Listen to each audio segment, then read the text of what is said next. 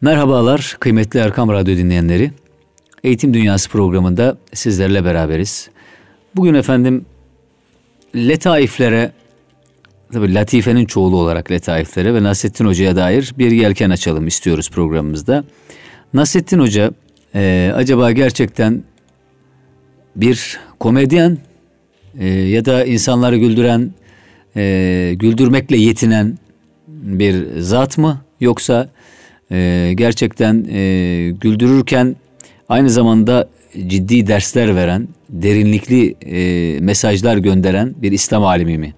Buna dair Şaban Abak'ın güzel bir eseri var. Tarifi Bende isimli bir eser. Bir İslam aydını olarak Nasreddin Hoca. Ee, öncelikli olarak Şaban Abak'ın o metninden e, bir iki bölüm paylaşalım. Ardından da Nasrettin Hoca'nın fıkralarının aslında ne ifade ettiği, nasıl mesajlar verdiğine dair birkaç kelam edelim. Nasrettin Hoca'yı hemen hemen herkes biliyor. Onun kıvrak zekaya sahip bir nüktedar, nüktedan olduğuna dair genel bir kanaat var. Sözünü alışılmışın dışında kendine has bir metotla muhatabına ulaştırmada eşi benzeri yok. Herkesin aynı manayı anladığı bir sözden o farklı anlamlar çıkarabilen bir söz ustası. Peki yüzyıllardır nüktelerini, sözlerini okuduğumuz, dinlediğimiz bu söz ustasının söyledikleri bir hakkın anlaşılmış mıdır? Bizim ilim geleneğimizin ufuk açıcı şerh metodu Nasrettin Hoca'nın sözlerinde, nüktelerinde tam manasıyla dikkate alınmış mıdır? Buna olumlu cevap vermek zor. Sözlü ve yazılı geleneğimizi unutturmaya matuf çabaların eksik olmadığı zamanlarda Nasrettin Hoca'nın sözleri, nükteleri de bundan ziyadesiyle nasibini almıştır. Onun bir komedyen olarak yeni nesillere sunmanın hafifliği sahipleri tarafından bir ehlileştirme hareketi olarak yapılmıştır. Halbuki Nasrettin Hoca bundan fersah fersah uzaktır. Tam manasıyla bir ilim ehli ve sözü gediğine koyan bir bilgedir o. Nasrettin Hoca'nın öğretilmiş, alışılagelmiş bir tipleme olmadığını, onun aslında büyük bir ilim geleneğinin kendine mahsus zeka ürünü bir alim olduğunu, kıymetli şair, yazar Şaban Abak'ın Vadi Yayınları tarafından yayınlanan Tarifi Bende kitabında görmekteyiz. Arı bir, arı duru bir Türkçe ile Nasrettin Hoca'nın nüktelerini şerh geleneğimizi yaşatarak büyük bir yetkinlikle ele alan Şaban Abak'ın çalışması her türlü takdirin ötesinde. Nasrettin Hoca'yı bir mizah ustası, bir komedyen derekesine düşürmeye çalışanların bu çalışmayı gördükten sonra ne söyleyeceklerini merak ediyorum doğrusu. Bu bağlamda yazarımızın şu tespiti büyük önem arz ediyor. İslam medeniyetinin ilim, kültür ve sanat dünyasının zirve isimleri birer birer seçilip önce İslamsızlaştırılıyor, ardından kimliğinin ve temsil ettiği idealin en tali unsuru ana bir sıfatmış gibi o isme eklenip adeta yeniden üretilmiş bir kimlikle yine bize sunuluyor. Hocaya komedyen, Yunus Emre'ye hümanist demek gibi. Bu durum öyle bir hale alıyor ki UNESCO tarafından Nasrettin Hoca ve kahkaha yılı ilan edilebiliyor.'' Yazarımız haklı olarak bu kaba adlandırmaya içerliyor. Vaktiyle yazı yazdığı gazetelerde köşelerinde bu konuya eğiliyor. Kasıtlı olarak Nasrettin Hoca'yı farklı şekilde benimsemek, betimlemek isteyenlere yazarımız şu önemli tespiti yaparak cevap veriyor. Hoca evet güldürür fakat asla gülünç değildir. Komedyenin ise bizzat kendisi gülünçtür. Şimdi dilerseniz Nasrettin Hoca'nın çok bilinen nüktelerinden birkaçını Şaban'a bakın yaptığı şerhlerle birlikte okuyalım. Hoca Kaybolan eşeğini aramaya çıktığında bir yandan da yüksek sesle hamd ve şükür ile dualar ediyor. Eşeğini kaybettiği için neden şükrettiğini soranlara cevabı hem dervişçe hem filozofça. Ya ben de eşeğin üstünde olsaydım. Şerhi şu. Cevapta komik olan hiçbir şey yok. Mizah unsuru belki zamanın yıpratıcılığına karşı koruyucu bir zarf ve taşıyıcı bir vasıta işlevi görmektedir. Ama mazruf başka. Eşek burada dünya malını ve dünya malına bağlılığı temsil ediyor. Dünya malına bağlılık insanın mal sahibi olmaktan çıkardığı gibi malın insana sahip olması gibi trajik bir sonuç doğurur. Oysa insan dünyayı ve dünyalıkları terk etmeyi başardığı oranda kendisi olacak ve kendini bulacaktır. Aksi durumda kaybolan eşeğiyle birlikte kendi de o dünya malıyla beraber kaybolup gidecektir. Hocanın bir başka hikayesi şu. Hoca bir gün düzdeyken yoğurt ekmek yemiş, kaşığıyla yoğurt torbasını da gölde yıkamış. Oradan geçen biri sormuş ne yapıyorsun? Göle yoğurt mayalıyorum demiş hoca. Adam hiç göl maya tutar mı deyince de ya tutarsa demiş. Bu fıkranın şerhi de şu. Bu hikayede, hikayedeki gölün Anadolu göl suyununsa topluma karşılık geldiğini baştan söylemeliyim diyor Şaban Abak.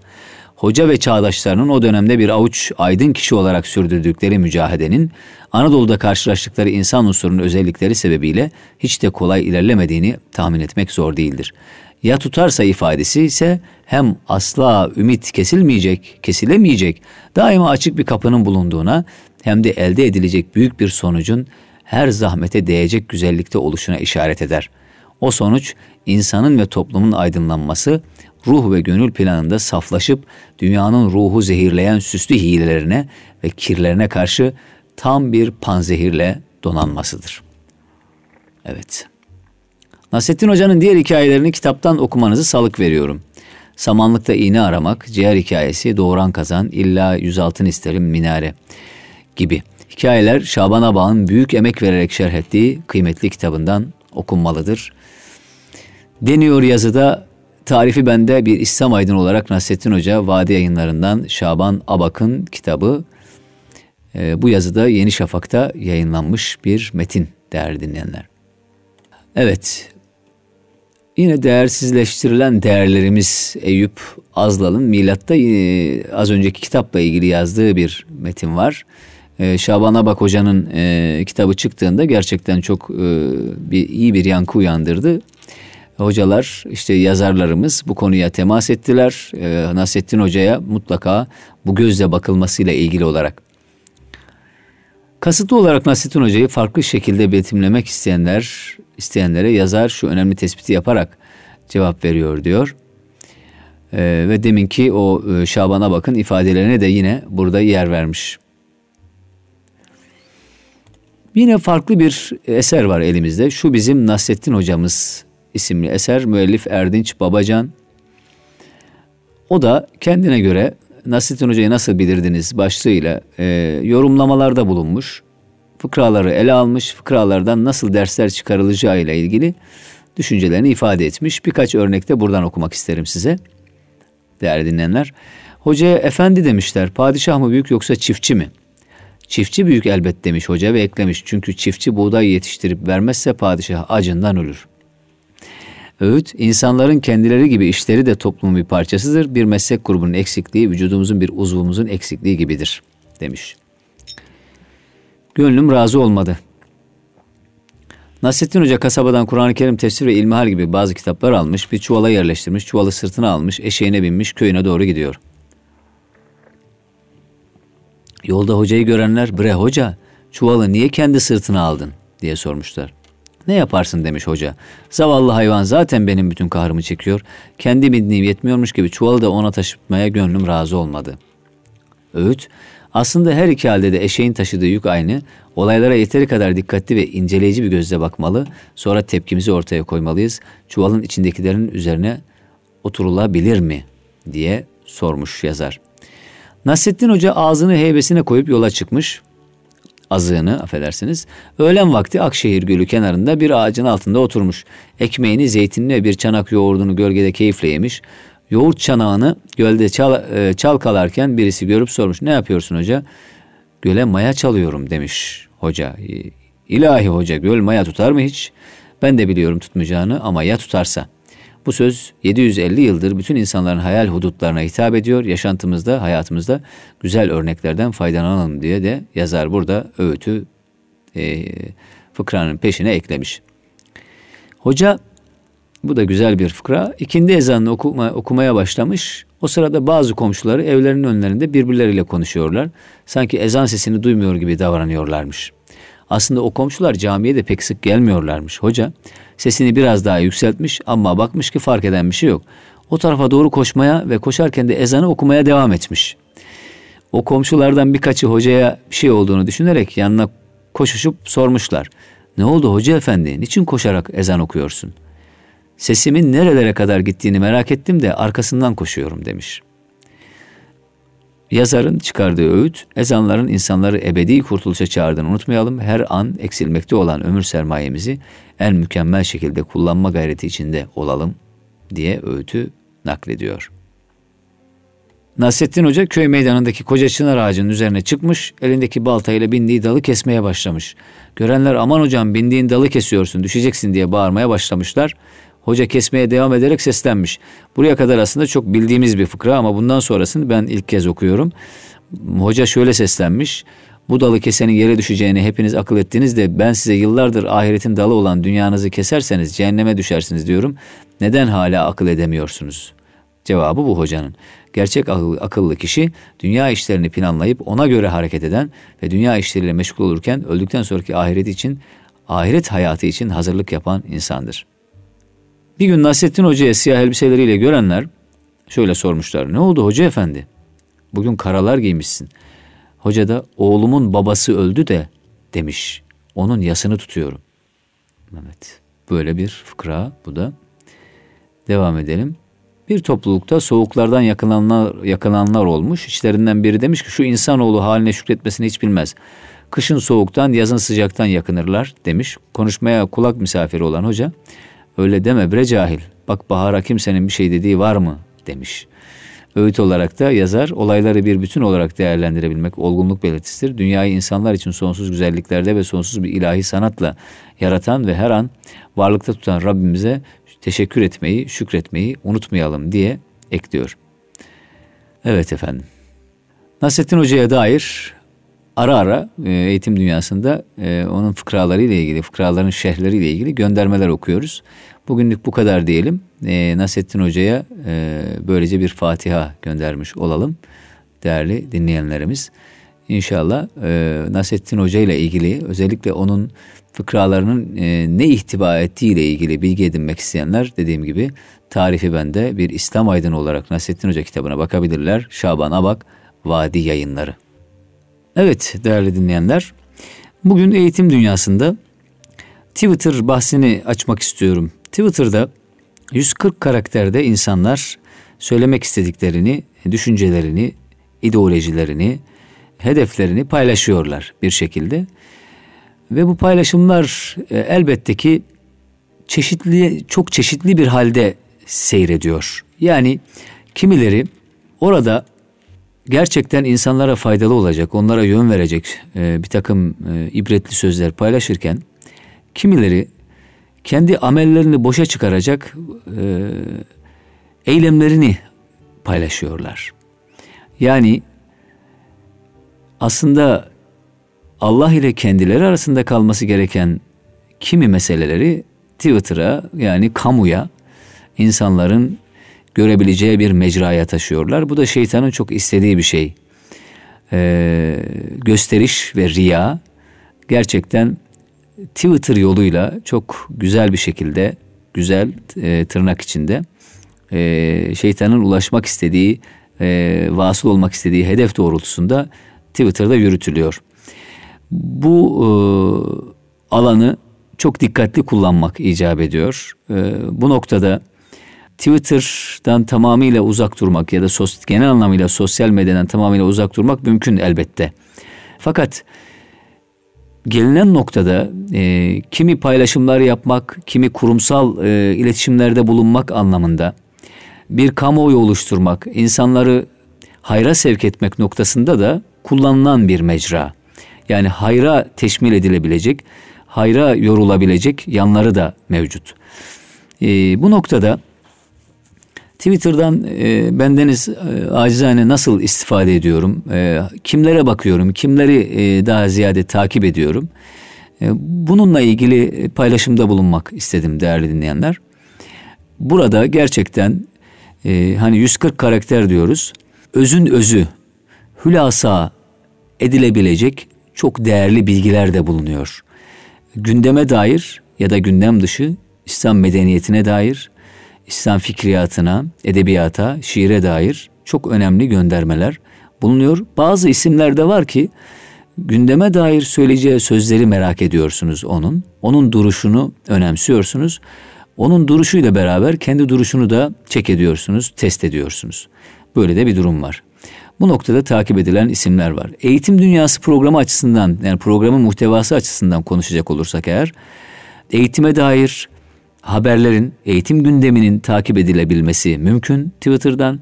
Aynı zamanda eğitimle ilgili sözlere de ulaşmak mümkün. İGEDER'in e, Twitter adresi var. Oradan mesela eğitime dair önemli sözlere, önemli e, göndermelere, mesajlara ulaşmak mümkün. Aynı zamanda e, yine İGEDER'in e, çalışmalarına anı anına, e, dakikası dakikasına ulaşmak mümkün. Artık haber siteleri de neredeyse e, haber, e, bütün haber bültenlerini, e, haber ağlarını Twitter'a taşımış gibi e, neredeyse bu duruma geldi olay. Yani bu noktada çok faydalı bir şekilde kullanılabilir diyoruz.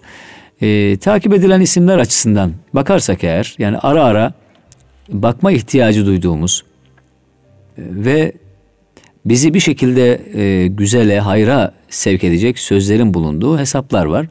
Bunlardan biri mesela İhsan Fazlıoğlu.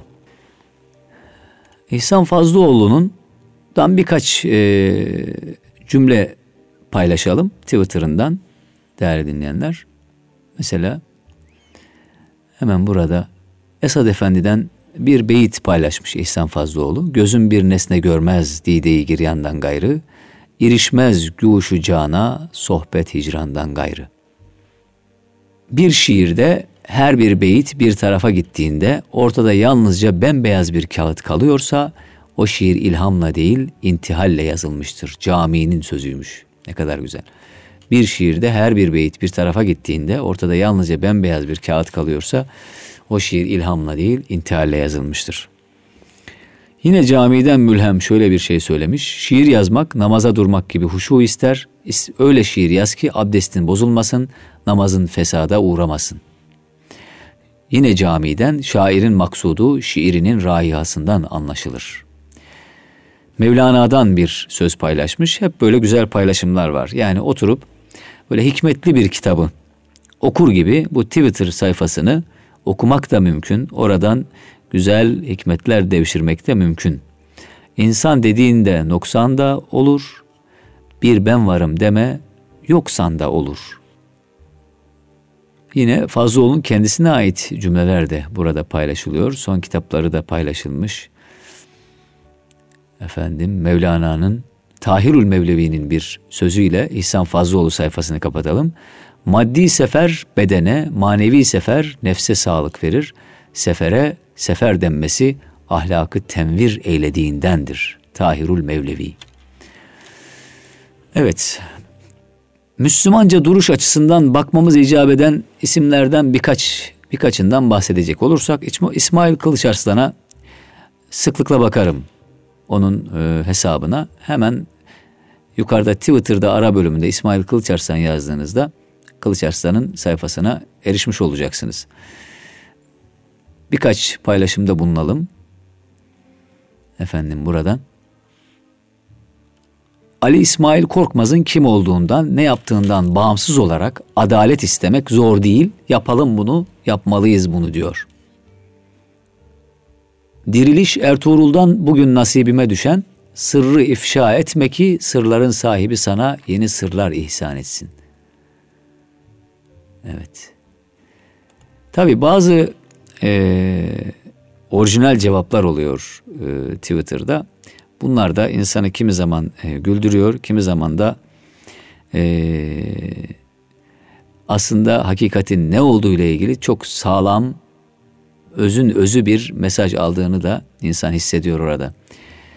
E, Amber'in zamanın bir mesajı, bir Twitter'ı, tweet'i paylaşılmış. Washington'dan bakınca Erdoğan kalıcı bilginize diye bir tweet atmış kendisi. İsmail Kılıçarslan da bunun için niye gittin Amerika'ya?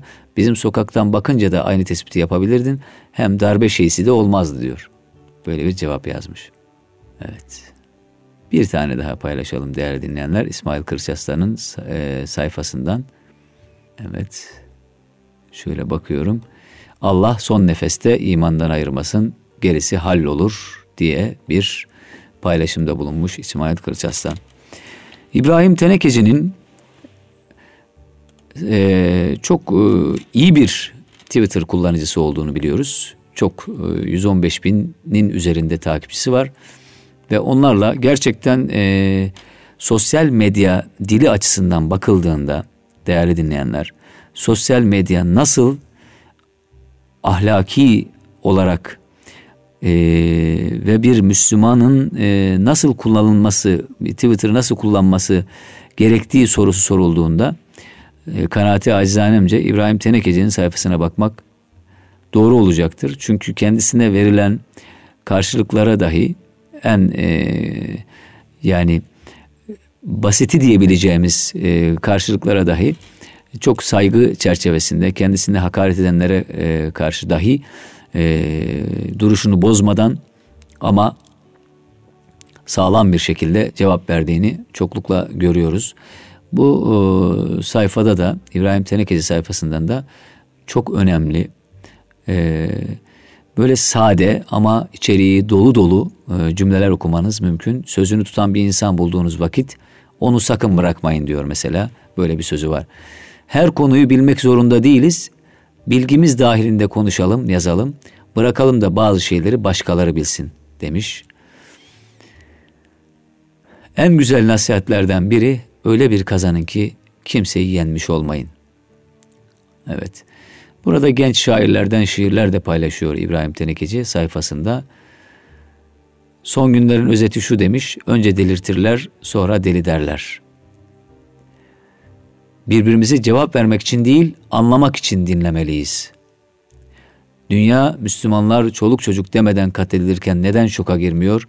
Bunu bir düşünelim demiş son o Fransa saldırısından sonra yazdığı e, cümlelerden biri. Her cuma hem cuma hem kandil İbrahim Çolak'ın o güzel ifadesiyle söyleyelim, susalım ve kalbimize çekilelim.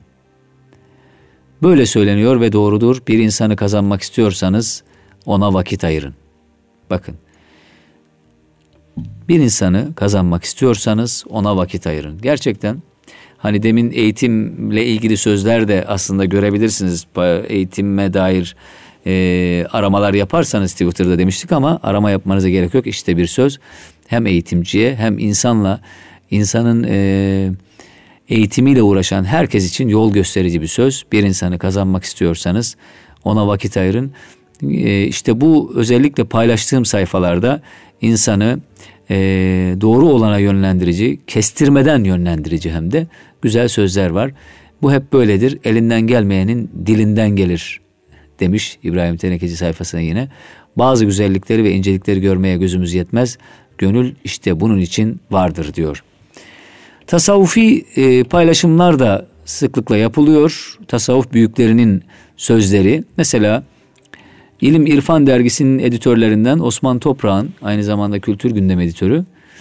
E, onun sayfasına baktığımızda çok güzel paylaşımları göreceğiz. Allah'a sığın ki seni korusun Hazreti Ali'nin bir sözünü en son e, paylaşmış. E, Osman Toprak mesela kurtuluşun üç yolu vardır. Allah'tan korkmak, helal rızık aramak ve doğru yolda yürümek. Feridüddin'i Attar. Birbirimizi cevap vermek için değil anlamak için dinlemeliyiz. Cüneydi Bağdadi'den bir söz paylaşmış. Dört şey kişinin ilmi az bile olsa onu yüksek makamlara ulaştırır. Uysallık, alçak gönüllülük, cömertlik ve güzel ahlak. Hasan Harekani Hazretlerinden bir söz paylaşmış. Ey oğlum sakın kimseyi küçük görüp hakaret etme. Çünkü onun da senin de Rabbin birdir. Mevlana'dan bir söz. El sendedir dil sende, diken sende gül sende. Her an imtihandasın, ağlasan da gülsen de. Ömer Tuğrul İnançer'den bir söz. Kılavuzun daima yüreğin olsun, omzun üstündeki kafan değil. Yaman dededen bir söz. Doktora güvenirsek verdiği ilacı, ilaç acı da olsa alırız. Allah'ın nimetlerini seviyor, belalarına kızıyorsak ona güvenmiyoruz demektir. Yine Yaman dededen nasip ve kısmet varsa imkan kendi kendine ortaya çıkar. Evet. Son bir söz Şems-i Tebrizi'den kapımıza değil kalbimize vuran buyursun. Osman Toprağ'ın sayfasında da böyle güzel e, sözler, tasavvufi ifadeler mevcut. Onu da e, sıklıkla takip et, ediyoruz ve oradan da istifade etmeye çalışıyoruz.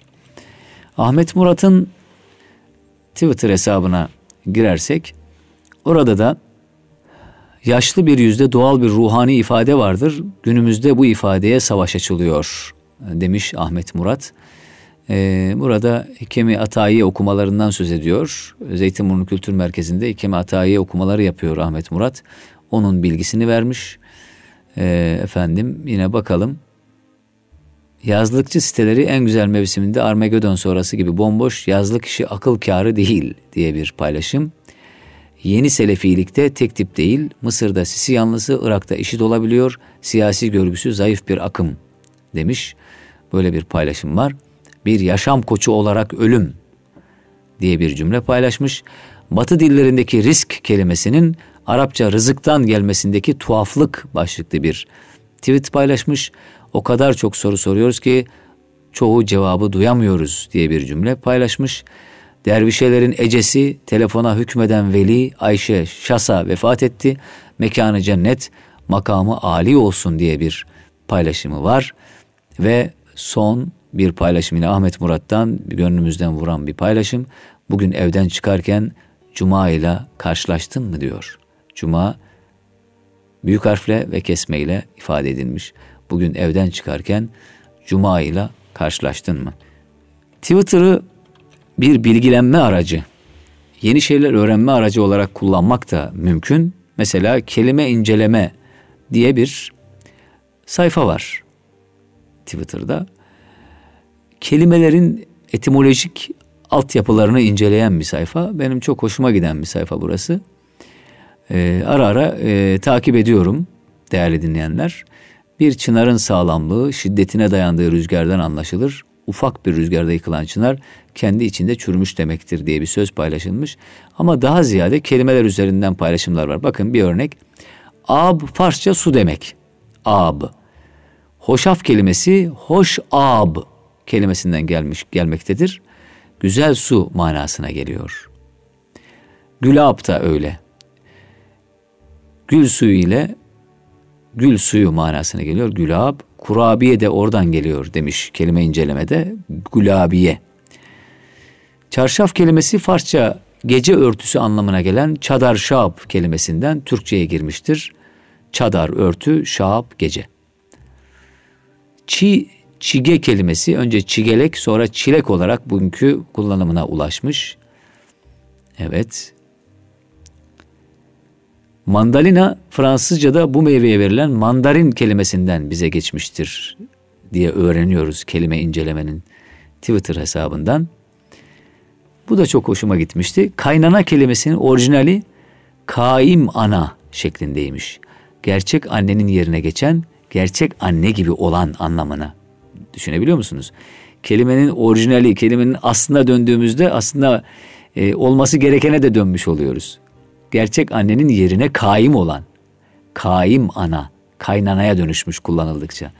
Kaymakam da böyle, kaim makam yani Osmanlı döneminde padişahlık makamını temsil ederken günümüzde ise hükümeti temsil eden bir makam. Kaim makam. Evet, burada yine çeşitli kelimelerin nereden geldiği ile ilgili güzel bilgiler var. Osmanlı zamanında sarayda ekmeğin en beyazı, tuzun da en kurusu seçiliyormuş. Tuzu kuru deyimi buradan geliyormuş değerli dinleyenler.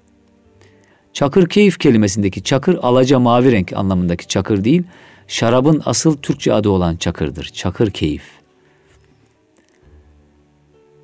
Arapça akil kelimesi akıllı anlamında akıllı anlamına gelmektedir. Aynı kökten türeyen ukala kelimesi akil, ukala kelimesi özünde akilin çoğuludur yani akıllılar demektir diyor.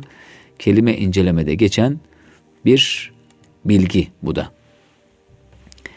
Efendim son olarak genç şairlerimizden biri Mustafa Akar'ın hesabına bakalım. Mustafa Akar da güzel e, değerlendirmeler e, yapıyor Twitter hesabından.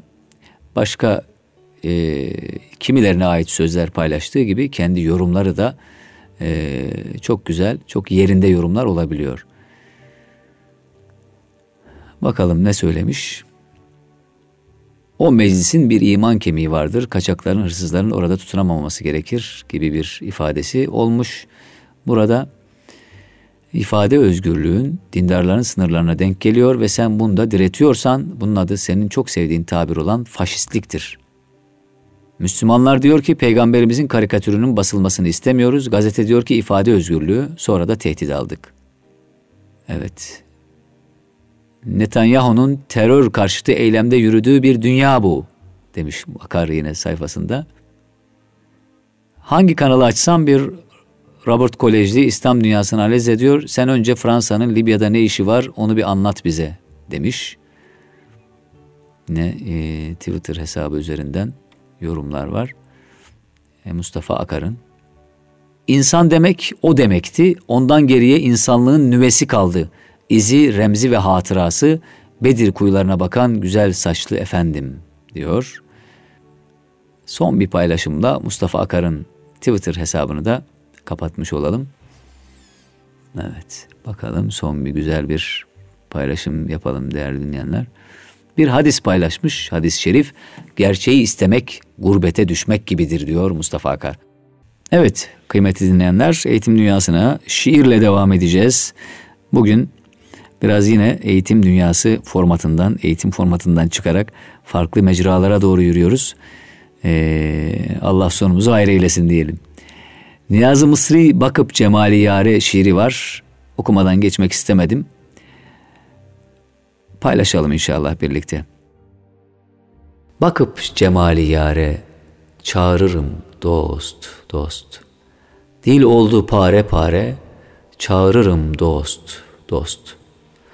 Aşkın ile dolmuşum, zühdümü yanılmışım, mesti müdam olmuşum, çağırırım dost, dost. Mescidü meyhanede, hanede viranede, Kabe'de puthanede, çağırırım dost, dost. Sular gibi çağ çağ, dolaşırım dağ dağ, hayran bana sayrusa, çağırırım dost, dost. Geldim cihana garip, oldum güle andelip, her dem ciğerler delip, çağırırım dost, dost. Dünya yanımdan geçip, yokluğa kanat açıp, aşk ile daima uçup, çağırırım dost, dost. Her görünen dost yüzü, ondan ayırmam gözü. Gitmez dilimden sözü, çağırırım dost, dost.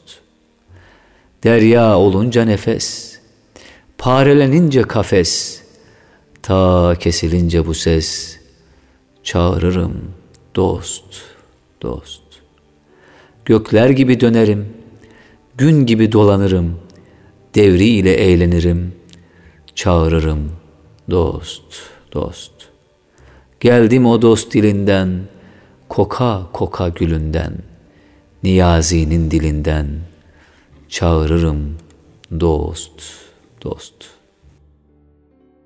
Yine Niyazi Mısri'den bir paylaşımda bulunalım değerli dinleyenler. Bir şiir daha okumaya çalışalım. Ey garip bülbül diyarın kandedir. Bir haber ver gülzarın kandedir. Sen bu ilde kimseye yar olmadın. Var senin elbet yarin kandedir. Bir enisin yok acep hasrettesin. Rahatı terk eyledin mihnettesin. Gece gündüz bilmeyip hayrettesin. Ya senin leylü neharın nerededir?'' Ne göründü güle karşı gözüne, ne büründü baktığınca özüne. Kimse mahrem olmadı hiç razına, bilmediler şehsüvarın nerededir. Gökte uçarken seni indirdiler, çağır unsur bentlerine urdular. Nur iken adın niyazi verdiler, şol ezel ki itibaren, itibarın nerededir?'' Evet, Niyazi Mısri'den paylaştığımız şiirimiz bu idi değerli dinleyenler. Şimdi bir Sezai Karakoç şiirine yönelelim. Sezai Karakoç'un Yağmur Duası şiirine bakalım. Ben geldim geleli açmadı gökler.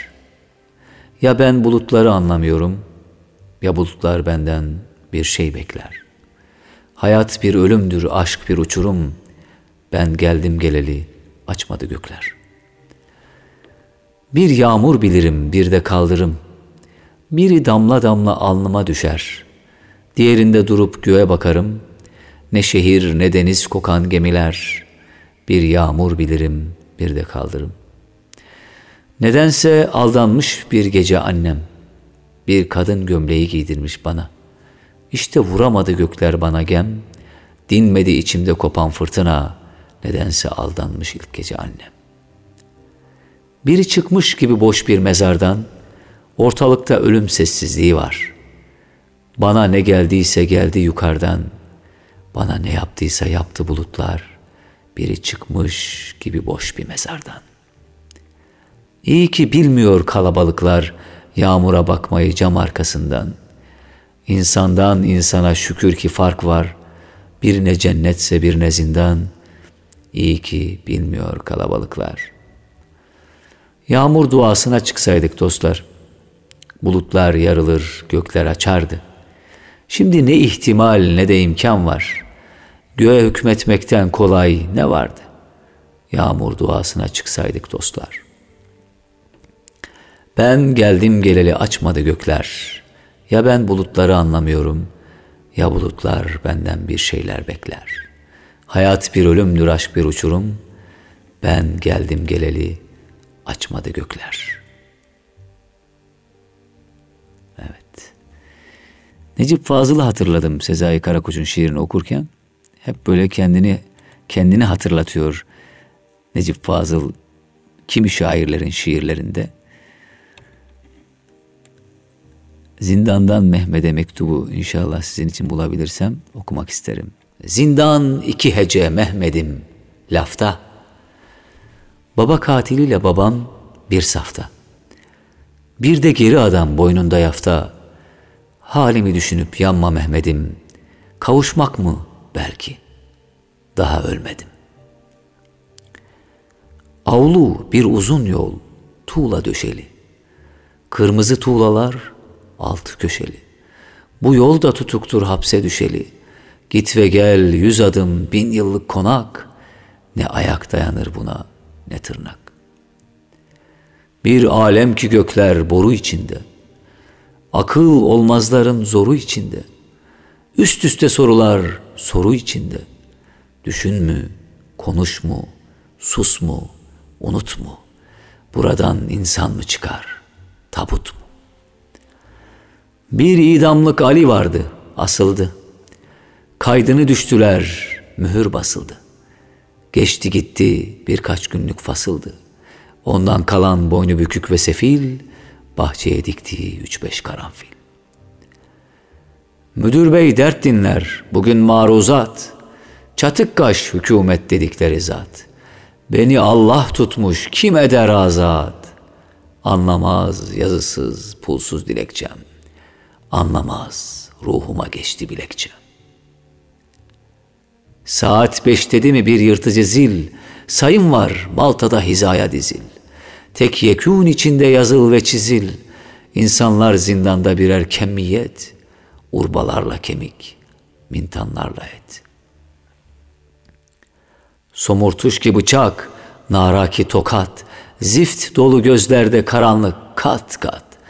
Yalnız seccademin yönünde şefkat. Beni kimsecikler okşamaz madem, öp beni alnımdan, sen öp seccadem. Çaycı, getir ilaç kokulu çaydan. Dakika düşelim senelik paydan. Zindanda dakika farksızdır aydan. Karıştır çayınız zaman erisin. Köpük köpük, duman duman erisin.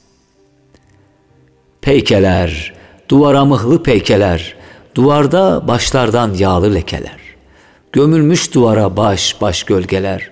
Duvar, katil duvar, yolumu biçtin. Kanla dolu sünger, beynimi içtin.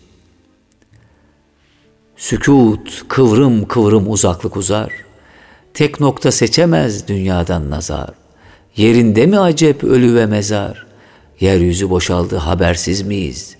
Güneşe göç var da kalan biz miyiz? Ses demir, su demir ve ekmek demir. İstersen demirde muhali kemir. Ne gelir ki elden kader bu emir. Garip pencerecik, küçük daracık. Dünyaya kapalı, Allah'a açık. Dua, dua eller karıncalanmış. Yıldızlar avuçta, gök parçalanmış. Gözyaşı bir tarla, hep yoncalanmış.'' Bir soluk, bir tütsü, bir uçan buğu, iplik ki incecik örer boşluğu. Ana rahmi zahir şu bizim koğuş, karanlığında nur, yeniden doğuş, sesler duymaktayım, davran ve boğuş, sen bir devsin, yükü ağırdır devin, kalk ayağa, dimdik doğrul ve sevin. Mehmet'im sevinin başlar yüksekte, ölsek de sevinin eve dönsek de.'' Sanma bu tekerlek kalır tümsekte.